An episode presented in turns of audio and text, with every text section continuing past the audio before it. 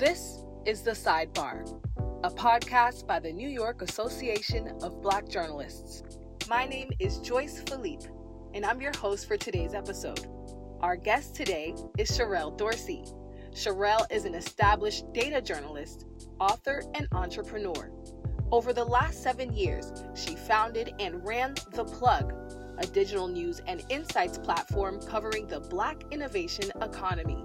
After announcing last spring that The Plug would be closing its doors, she sits down with us now to share her journey, what she learned from operating and growing a Black media startup, and what founders should know for future ventures. But first, here's how Sherrell became so passionate about the world of technology in her own words. So, I'm originally from Seattle, Washington, and that's super relevant to my story because I grew up in the heart of a tech city. Seattle, very much driven by software, by the Microsofts of the world. And um, so I learned I learned how to code um, really early on in high school, working at Microsoft as an intern. And my grandfather had bought my first computer in high school, me and my cousins. And so technology has always been and played a big role in my life. And I was taught and mentored by incredible, um, you know, Black and Brown, female, gay, straight, what have you, um, engineers, data scientists, um, product managers, what have you. Um, that was truly like the the basis of my upbringing. So I always knew that like technology would play a, a, tremendous role in my professional life. I love the idea of creating something from scratch, envisioning what the world could be through technology, providing tools to create ease and access. And what I really loved about it was this opportunity for justice through technology um, and the way in which we could build tools that could fundamentally help solve problems and it didn't matter um, you know where you came from or what your background was you really could just like create things from from from thin air. Um, and and i loved how it paired with entrepreneurship. So that was always like truly the core of who i was was you know wanting to build something that um, combined some of those loves and also served in the public interest and the public good.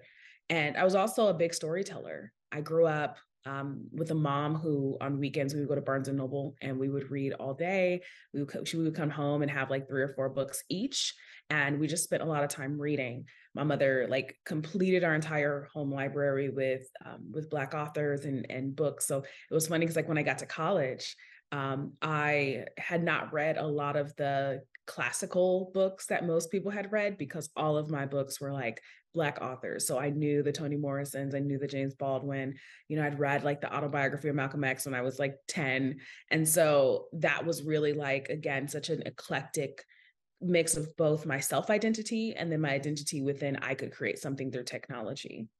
And along the way, from that storytelling aspect in college, I had a blog that hyper focused on organic beauty um, in its relation to um, environmental justice and the products and things we were using, how that was affecting communities of color.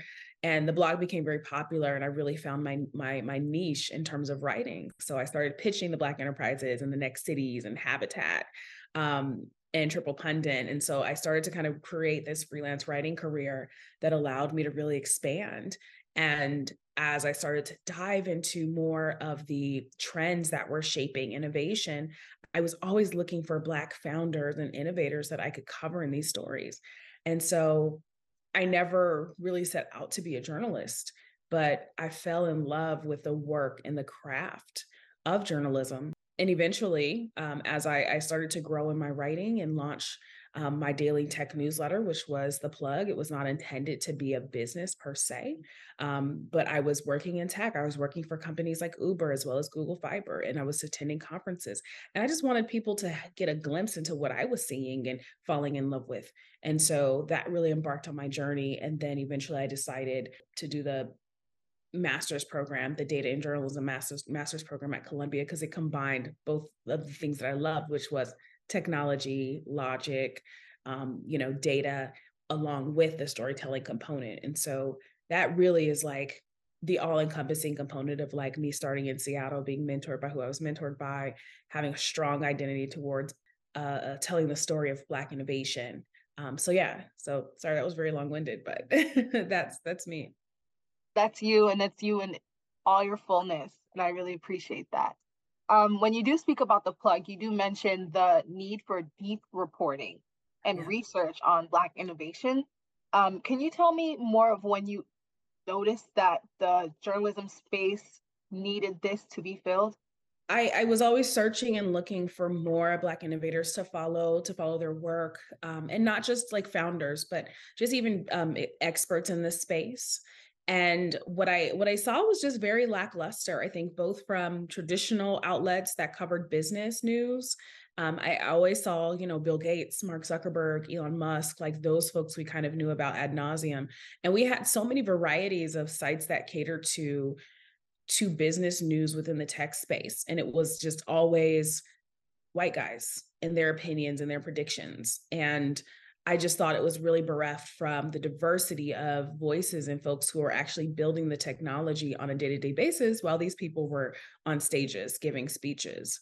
And I also looked at Black publications and I, I realized that there was such a hyper focus on entertainment and sports and political opinion and there wasn't a tremendous look at the technology that was actually shaping the world around us. And I noticed when I was in spaces or at conferences where there were um, they were hyper focused on Black issues, there was rarely anything talking about the technology trends that were directly affecting us. And also people needed to know about in order to use it effectively. It always felt like we were kind of being reactive to what these things were.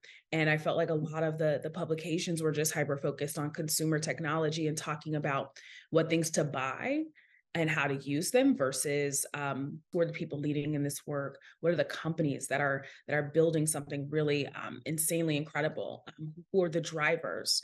Who are the like chief you know technology officers of some of these companies that may happen to be of color?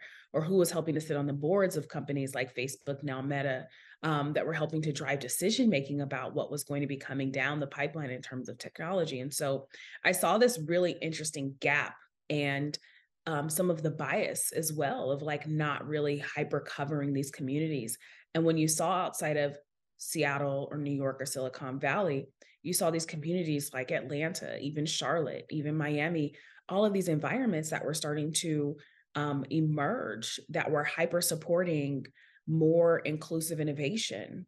And I just thought, well, why is no one like detailing this? Why was why is no one talking about the kind of wealthy black class of folks who made their money in government contracting in the 70s and the 80s even in the 90s, who were now becoming investors into tech startups run by other Black and Brown folks.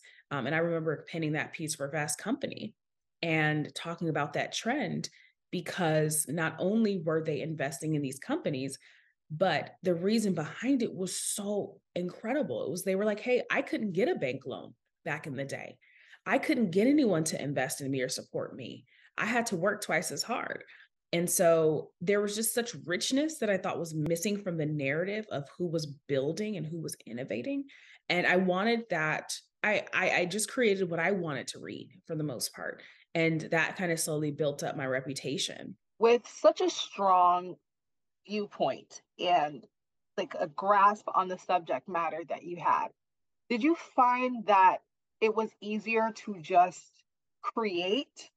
Or did you find yourself having to really convince other publications, other outlets that would help to elevate the platform um, to buy in or to understand why this type of coverage was important? Or was it just more like, I'm going to do it myself and you guys can worry about like uh, asking questions later? It was a little bit of both, quite honestly, Joyce. It was um, first, you know, pitching these stories and you know, getting like the one off articles in pretty major publications or even some Black publications. But I constantly had to convince like why this topic was important. And I just always found that it was really challenging to pitch to editors who had not had a tremendous like understanding of technology or how technology was moving. And so I, I found that it was really, really hard to say, hey, like, I'm going to be at the South by Southwest conference and there's no Black media publications. And I want to give you these stories first. And, you know, kind of having to do a lot of back and forth with editors in terms of the nature of the stories because they wanted to politicize to politicize them instead of really talking about like what's em- emerging from this and why we should be paying attention. And so i tried as much as i could as the reporter on the ground to shape the story around opportunity and access and not kind of this like outrage media that we were constantly being left with. It was just a lot of heaviness.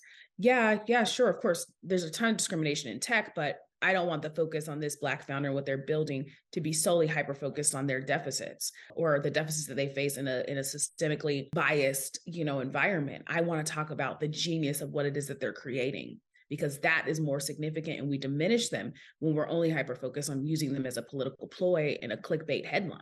I also wanted to have my own column at a major publication to talk about these black and brown founders and it just wasn't the appetite of some of these publications. And so that's really what led me to create my own newsletter and say, well, listen, I'm not going to wait for someone to give me an opportunity. I'm going to go ahead and create my own and, and do things the way that I want to do them.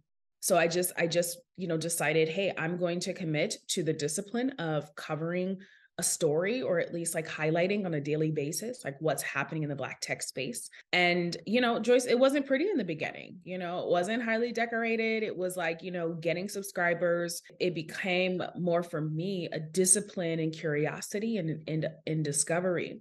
When 2020 happened and george floyd was murdered now all of a sudden the business you know the business publications wanted to start covering black founders. And now we do have a, a, lot more coverage in a very different kind of way. But prior to that, no one was really checking for, you know, Black founders and, and what was happening. You know, you had Angela Benton, um, probably circa like 2010, 2012, who had Black Web 2.0, who was starting to place that coverage.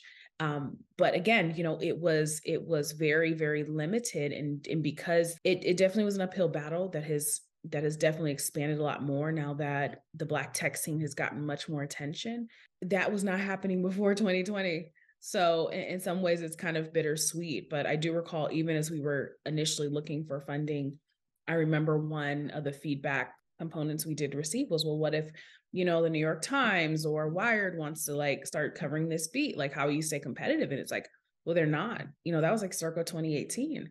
They're not really seeing that level of value. Um, and then of course now they they have started to make that transition and starting to hire more more black um, you know editors and more black reporters to help cover this a little bit more so um, so now that the industry is shifting a little bit my only hope is that it continues how does a newsletter grow into a platform that becomes point of reference for the information for Bloomberg and like such publications. Growing the newsletter, I was working, still working full time. So I hadn't yet done or created the platform itself. It was more of just like sign up for the newsletter and you'll get, you know, my thoughts and links to other articles I'm finding that's pretty interesting. That decision to start doing original content started to come when I when I realized like, oh, I could I could really actually turn this into much more than just a newsletter and I was starting to get some support um, from corporate sponsors, and that enabled me to start bringing on some freelancers to to cover some stories. And so decided to stand up the the website and just start to like publish like once a week, something very small, very minimal. Um, but the stories were so well done that we'd get tremendous traction. And I think once you get enough of that feedback, you realize like, oh, so there is, you know, people do want more deeper reporting. They do want, you know, they do want to see the numbers, the statistics, and not just like copy and paste press releases. And just slowly but surely, as I started to invest in that, um, it made sense to really um, to really start pushing out uh, a full fledged media company versus just we have this newsletter and like that's kind of where we stay.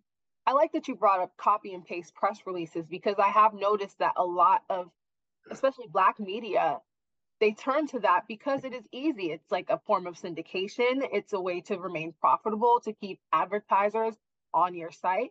Um, but I understand that it's not necessarily easy to be able to generate original content at the scale that you had. Can you talk a bit about the strategy in developing the site um, into something greater? Yeah, I think that was a big struggle because we did, you know, we did emerge during the era of a lot of clickbait articles, a lot of like BuzzFeed style kind of articles, a lot of copy and paste. And I didn't want to do things cheaply.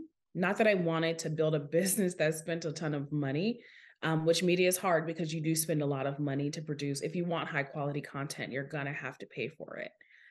And I also just felt exhausted by that kind of way in which we had positioned media. And I felt there was a future for depth. You know, I saw how, you know, there were more um, sites starting to emerge for like long form journalism. And so I decided to really jump in and, and, and sort of catalyze on that. And, you know, that was our market differentiator, especially as a Black run uh, media publication, was that, hey, I can't compete against some of these publications that have been around for a while that have a lot of funding. Um, so I can't do five or six articles a day, but maybe we do a meaty article once every two days because then we allow for some discussion and some digestion and we can really really dive into it. And when i look at you know the advertisers or the sponsors we're able to work with we're able to produce more long form because of those relationships. Journalism is media but not all media is journalism and we're journalists. We don't just have a site. You know we care about reporting. We care about fact checking. We worked with some talented reporters and writers and it was like to reduce them to like a couple paragraphs of a summary versus really like engaging their true talent to build out great stories um, i thought that was a disservice to the craft um, and, and, you know maybe i stood on my high horse and and we could have had a lot more traffic for sure but um, I always felt that when we got responses, you know, from our from our readers and our loyal readers who stayed with us since the beginning, they were always like, "We really, really appreciate what you do in this space." I know another large differentiator of the plug was its strong focus on data. Can you talk more about why this was important to integrate into the new strategy? You know i i came as i mentioned I, I, had a background in tech and startups and data was everything. You know data just drove every single decision. We'd have our weekly stand up meetings and it was all about diving into the numbers.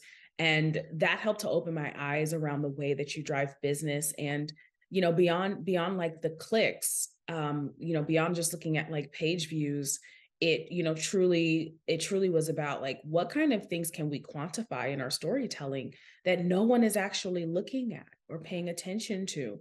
What things can we build ourselves? What kind of information access do we have? And as i decided to go into my journalism program um, that really helped to kind of you know create craft that not just using analytics for analytics sake but then also telling that story combining that kind of technical prowess into a story just create something different. I also had read uh, Bloomberg by Bloomberg and saw how, you know, him using bond market data um, really drove the the development of the terminal, and then subsequently the you know Bloomberg News.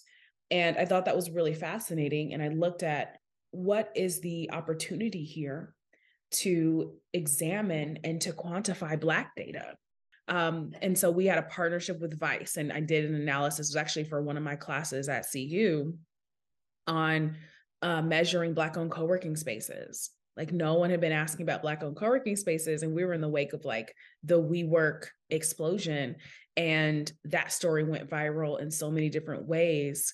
And it it was just a solidification and a in a validation that there's some opportunity here to bring things into the marketplace as well um, around data sets that no one had been had been really asking for in a public way. And what would you say is your advice to startup founders looking to pin down their differentiator?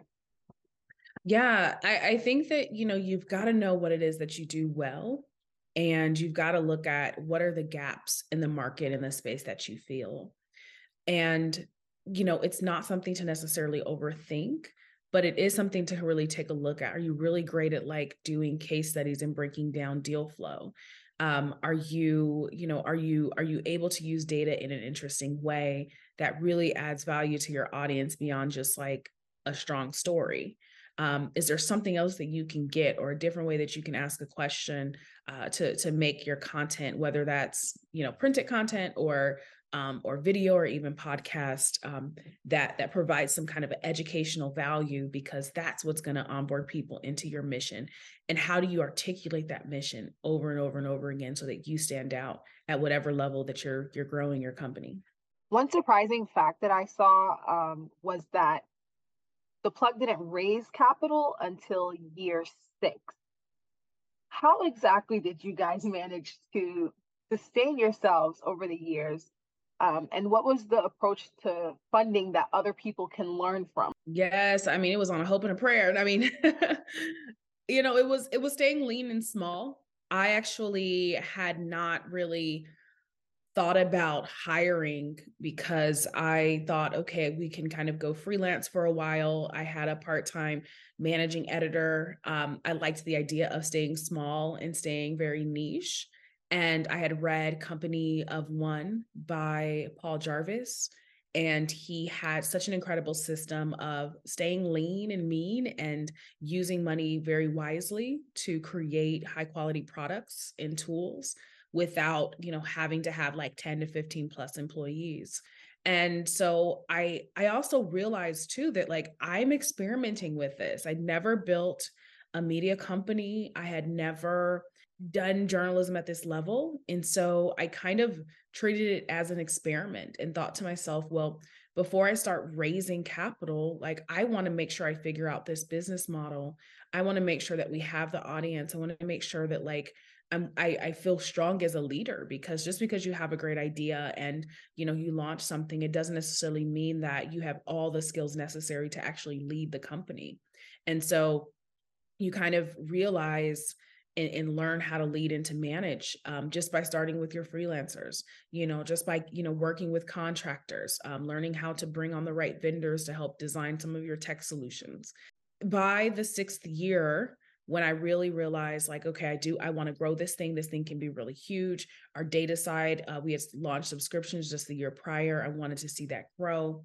And it really came down to I need to add talent because I am not sleeping and I would like to sleep at some point. You know, as a founder, as a CEO, your responsibility is keeping money in the door. And the great thing is that I was able to do about a million dollars in grants, which was non dilutive capital as well as corporate partnerships. So I started with all of that very early because my days at Uber, you know, as a as a marketing manager there, a lot of our a lot of our work was also getting deal flow. It was it was doing deals. So I knew how to do that. I, I hadn't known how to raise money from like a venture capital standpoint, and I wasn't sure that I wanted venture capital dollars at that time because, you know, when I was in grad school, when you know Gotham shut down and like all of these like companies lost their valuations, like mike you know, Mashable and so I was like, well, venture capital is not going to be the route for us. So I have to get creative in terms of how we bring money into the door. So I did that for a while and just, you know, got foundation dollars, applied for all the grants. Um, Facebook had a journalism uh, platform, uh, Google News Initiative, like all of these things were opportunities to kind of you know, slowly bring in some capital, be it $50,000 there, $100,000 there, $250,000 there. And it allowed me the time I needed because if we were going to take on other money, we would have to be a lot quicker. And I was still like, we're figuring this still out. We're still building our audience. Um, and then on top of that, doing subscription based revenue was really helpful. Getting corporate deals and editorial partnerships, super, super helpful. And at one point, it was like, okay, I'm going to need to I'm going to need to hire at least 2 to 3 people and I can't use the cash in the bank. Like we need to get some buffer so that I can offer benefits. You know, I can onboard people. I can give people a good experience here at the plug. Um, and and I happen to just be having a conversation with um, a colleague and his friend. His friend happened to be an angel investor, and I actually, I actually didn't even. I hadn't even started my fundraising process. I had just been thinking about it. And this investor was like, Well, I want to invest in your company. And I was like, Okay, let's do it and I decided to raise some more capital just to bring on more talent to help grow the grow the business. We've talked a lot about growth, but things have changed since then. Um, so you announced in March that you would be shutting down the plug, closing the doors.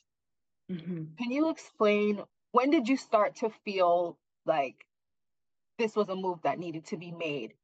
And what was it like closing the publication? I know personally that it did cause a ripple. I saw it featured in Black Enterprise. I saw it on Afrotech. I even heard it on Techish, the podcast. So the loss is felt in the community. Can you speak more to that? Yeah, I, I'm just I'm so appreciative of those publications that we long admired and and did collaborations with in some capacity um, that they that they you know spoke about it um, you know i i really looked at the landscape and the growth opportunity for the plug um, in you know in 2023 um, sort of following sort of all of the outpouring of resources in 2020 and 2021 where we saw tremendous growth. Um, one of the one of the challenges that I started to see and predict was the challenge of ongoing of being able to raise capital um, in in such a really stark climate, and we were at a point where we were going to need to start raising some capital, and um, even though like we had decent subscriptions, um, you know, expanding that was going to become more and more expensive. The spending and advertising for media generally was being pulled back. So people that we were going to be closing out deals with at the end of um, the fourth quarter in 2022, their either departments were eliminated or their budgets were eliminated. And there was also this kind of internal fight of like where ad dollars barely reach Black media publications and those challenges as well. And so I looked, I looked across everything. I think at the top of 2022, you know it was really thinking about what new things can we can we create to really expand the business how far outside of the directness of our reporting. Do we want to go? Do we want to try to add events now that you know we're kind of in a in a different space you know post covid um but ultimately i looked at a couple of things. I looked at what is our cash flow realistically going to look like? Are we going to be able to hit our our annual you know revenue goals? How much more am I going to have to expand the team? How much more expensive is that going to become? And how much more harder are we going to work now that the economy has significantly changed? Even though we were part of incredible consortiums that were working to get more Black owned media publications advertising, it wasn't enough to truly cover overhead expenses. And then I had to look at how much more do I actually want to work my team when the resources are being strapped and I cannot hire. It's not responsible for me to continue to keep hiring. That was kind of like the business aspect of it. It was like, you know, we could we could kind of be stagnant through the rest of the year and then hope that 2024 presents more opportunities. Um, or we can kind of pull back and you know find a buyer which we actually did um, so that the work can continue but i thought to myself i'm going to do my team a disservice if I can't help them grow. Um, I, am not I'm not going to be able to provide additional promotions, things like that. But then also for myself, you know, this is, was seven years in, and I also felt like there are other stories I want to tell. Um, you know, and that's the thing about like being a CEO, being a founder.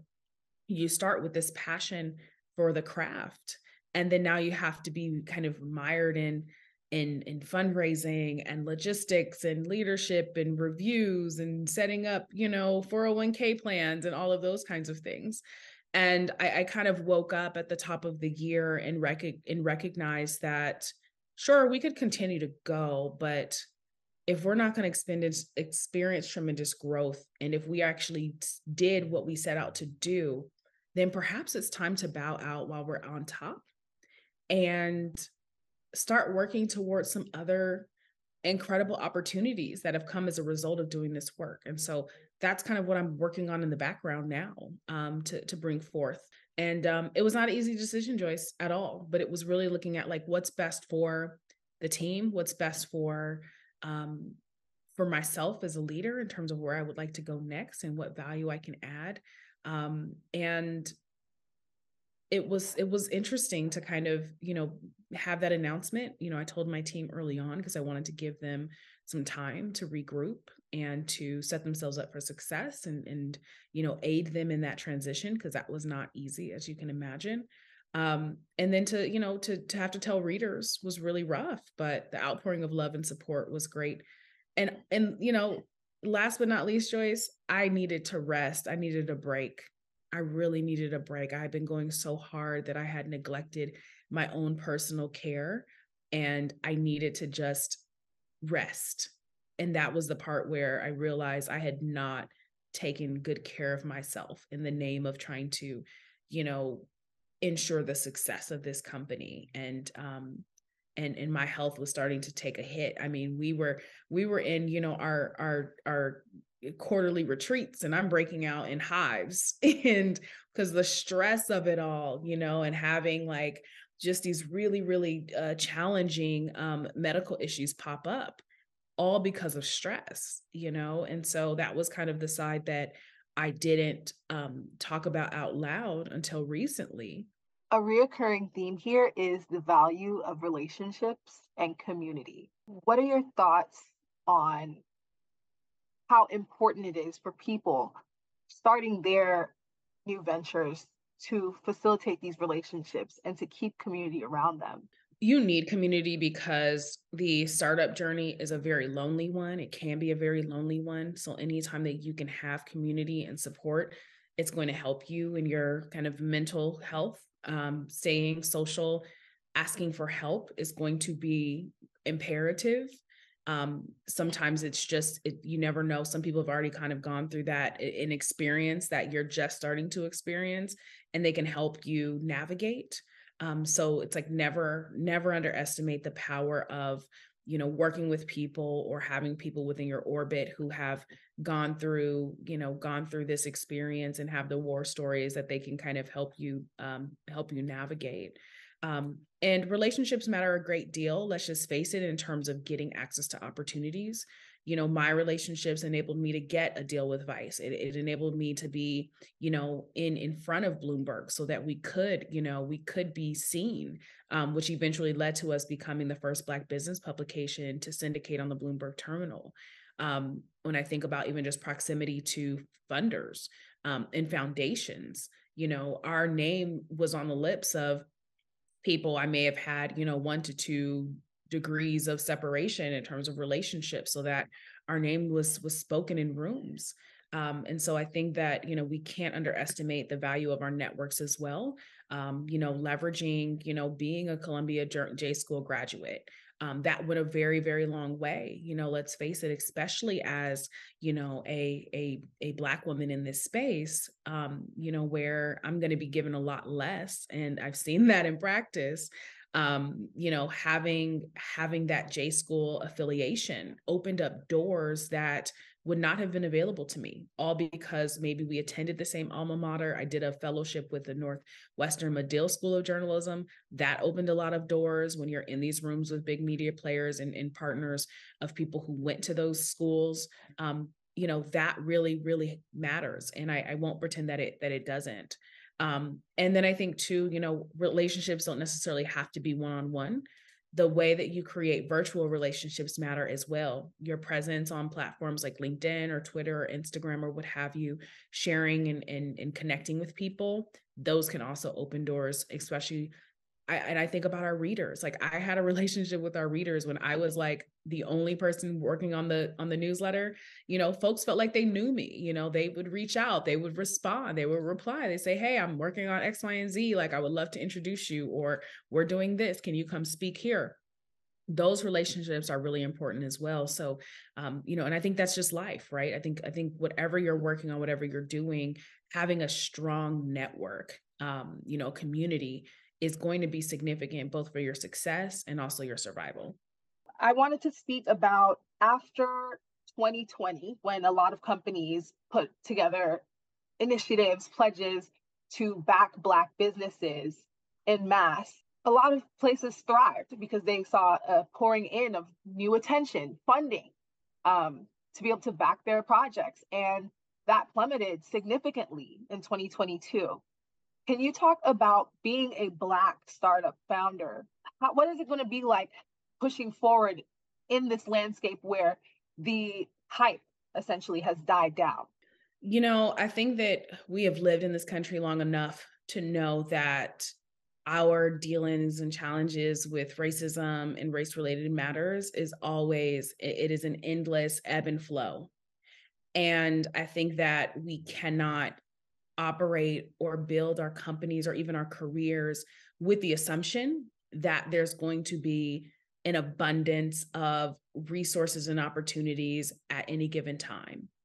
And I say that with, you know, full transparency of the level of opportunities and the doors that opened for us in 2020 and 2021, you know, as a result of all of the things that were all of the people, the the black people that were killed um, you know, during that timeline, it was something that our team was truly able to catalyze on. I mean, the my inbox, my DMs were full.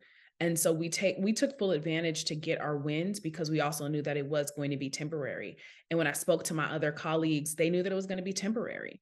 And I think that if you if you started to build those relationships well and maintain them, it it still provided more doors um, and continues to provide more doors and opportunities. And I think that the people who are continuing to see ongoing success and relationships and deals are folks who also delivered well during that time. I think that lots of companies were probably surprised at the level of caliber and quality um, of some of our work. And I think that's across the board because, again, folks weren't paying attention to you until they you know, started to kind of realize that racism was a thing in America, which is like really strange. Um, and, and, then they realized, like, oh wow, like this is great. You know, you see these amazing black designers who are now in like the Saks and the Bergdorf Goodmans and what have you. They've been amazing. They've been creating high quality designs and, and products and customer service and all of that. But those doors that finally opened for them completely changed the game, and they're be able to continue on with that. I would say just keep your foot on the gas, even in the face of, hey, this, the hype has died down. Still treat yourself as a big deal. Still walk into the rooms and ask for what it is that you want.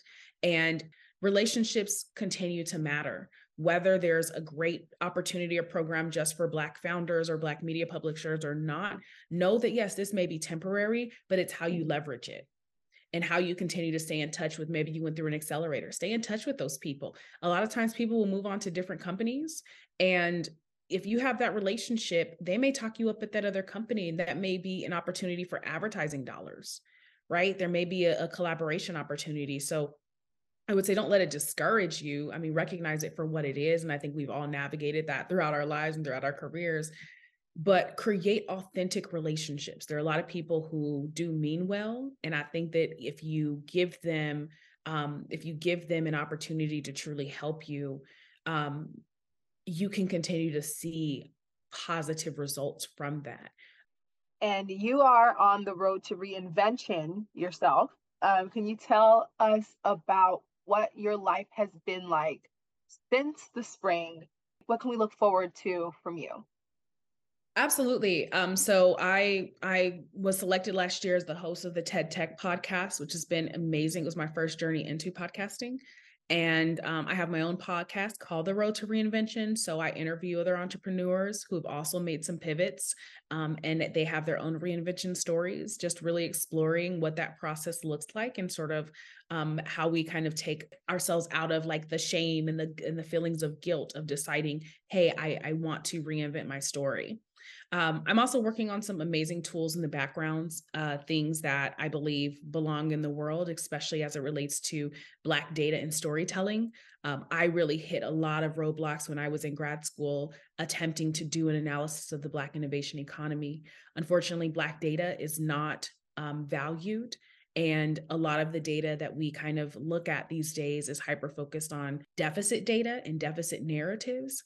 And so, um, so for for me and some team members that came over with me from the plug, we're working on some projects um, in tandem with a couple of different um, organizations and investors um, to really create more of a single source of truth. So um, that'll emerge, um, you know, in in you know whenever it does. I'm not going to make promises in terms of delivery date, but I'm really passionate about it and you know and, and, this is also a big personal time uh, for me and my family as well. My grandfather is, turns 90 this year and it is amazing to be able to continue to document the stories of my family. And i think that um, and i try to encourage a lot of black people to you know document the stories of your elders.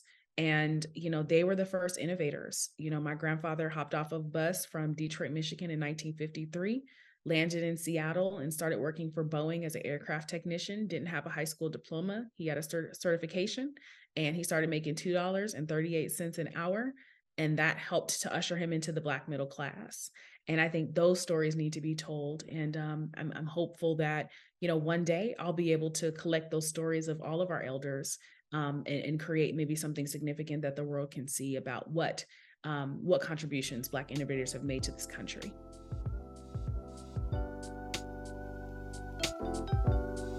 To thank Sherrell again for her time with us. And if you like what you heard, please subscribe for more media insights. A reminder that the opinions stated in this episode do not reflect the views of the New York Association of Black Journalists. For more information, please visit our website at www.nyabj.org. Music is by Holizna Raps.